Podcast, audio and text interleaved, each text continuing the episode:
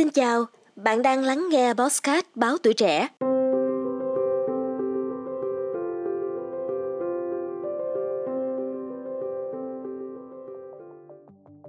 Internet là kho tàng kiến thức toàn diện nhất mà con người từng có, nhưng sự đồ sộ đó là đặc ân hay độc hại.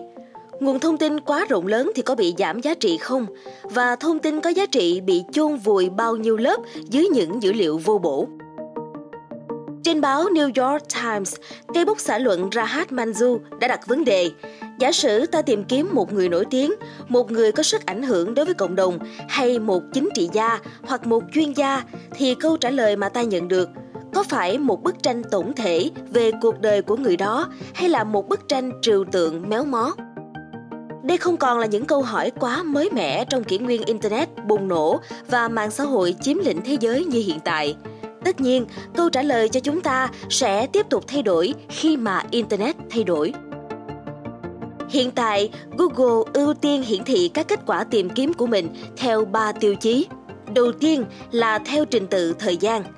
Google tập trung nhiều hơn vào việc làm nổi bật thông tin từ hiện tại, khiến các sự kiện trong quá khứ trở nên khó xuất hiện hơn. Thứ hai là theo xu hướng đám đông. Google sẽ ưu tiên hiển thị các tin tức đang được người dùng quan tâm nhiều hoặc là những chủ đề nóng hổi. Và thứ ba là theo túi tiền. Với một khoản tiền nhất định, ai cũng có thể khiến Google hiển thị những gì mà họ muốn về bản thân của họ, về tổ chức của họ. Thuật toán tìm kiếm của Google ưu tiên nội dung được đăng gần đây nhất thay vì các nội dung cũ hơn, ngay cả khi nội dung cũ hơn cung cấp một câu chuyện toàn diện hơn. Tất nhiên là không ai muốn đọc những tin tức cũ mềm, nhưng nếu ta tìm kiếm một người có tần suất xuất hiện trên các phương tiện truyền thông quá dày đặc thì kết quả sẽ không mấy có giá trị. Hãy thử tìm kiếm Elon Musk trên Google. Kết quả đầu tiên là trang Wikipedia của ông ấy. Tiếp theo là các đường liên kết đến phương tiện truyền thông xã hội và tiểu sử công ty của ông ấy. Và cuối cùng là các bài báo về vị tỷ phú công nghệ này. Tại thời điểm viết bài, xu hướng của dư luận đang hướng đến các hành động pháp lý trong nỗ lực hoàn tác việc mua Twitter của Elon Musk. Bên cạnh đó là nỗ lực của Tesla trong việc ngăn phát tán các video clip với nội dung về những chiếc xe hơi của họ va chạm với mannequin cỡ trẻ em. Vào thời điểm bạn đọc tra cứu Google cái tên Elon Musk thì kết quả có thể đã chuyển sang các nội dung khác. Nhưng đối với một cỗ máy gây tranh cãi như Elon Musk, việc Google cho ra kết quả là những bài báo nóng hổi nhất có thực sự hữu ích cho người tìm kiếm hay không? Điều gì sẽ xảy ra nếu điều mới nhất không phải là điều quan trọng nhất? Ba trang kết quả tìm kiếm đầu tiên trên Google không cho ra bất kỳ tin tức nào liên quan đến các bài báo được xuất bản vào tháng 5 năm nay. Với nội dung một tiếp viên nữ của SpaceX tố cáo Elon Musk đã có những hành động quấy rối tình dục đối với cô. Sau đó, vị tỷ phú đã bị phạt một khoản tiền là 250.000 đô la Mỹ cho hành động khiếm nhã của mình. Cũng không có nhiều thông tin về các cuộc chiến đấu khác nhau của Elon với Ủy ban Chứng khoán và Giao dịch, hay lần Elon Musk gọi người đàn ông đã giúp giải cứu 12 cậu bé bị mắc kẹt trong một hang động ở Thái Lan là Euro xanh. Rõ ràng là Elon Musk chẳng hề quan tâm đến chuyện này vì ông ấy thừa biết chỉ cần ông ấy đăng thêm nhiều nội dung gây tranh cãi hơn, thì mọi người sẽ quên dần những nội dung cũ. Chuyện trở nên tồi tệ hơn nhiều khi bắt đầu có những người hay một tổ chức nào đó cố gắng định hướng dư luận.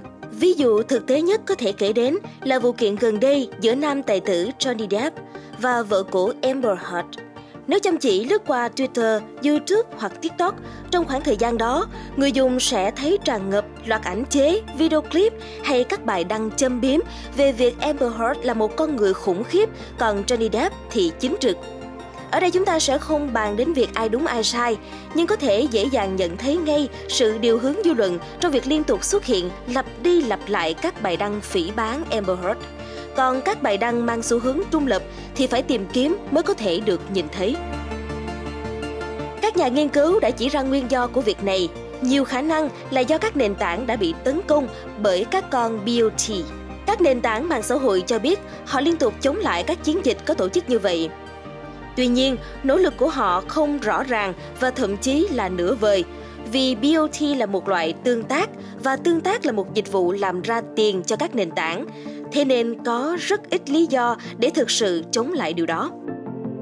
Không thể hoàn toàn đổ lỗi cho YouTube là đã không mô tả một bức tranh công bằng hơn, ít bị thao túng hơn về trường hợp kiện tụng Deep Heart khi các video clip ủng hộ Johnny Depp thu hút được lượng người tương tác nhiều hơn.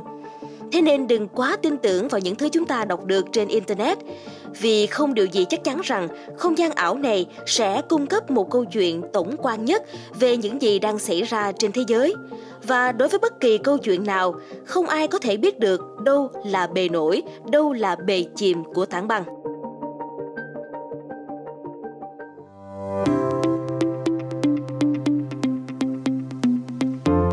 Bạn đã lắng nghe số Bosscat này. Đừng quên theo dõi để tiếp tục đồng hành cùng Bosscat Báo Tuổi Trẻ trong những tập phát sóng lần sau. Xin chào tạm biệt và hẹn gặp lại.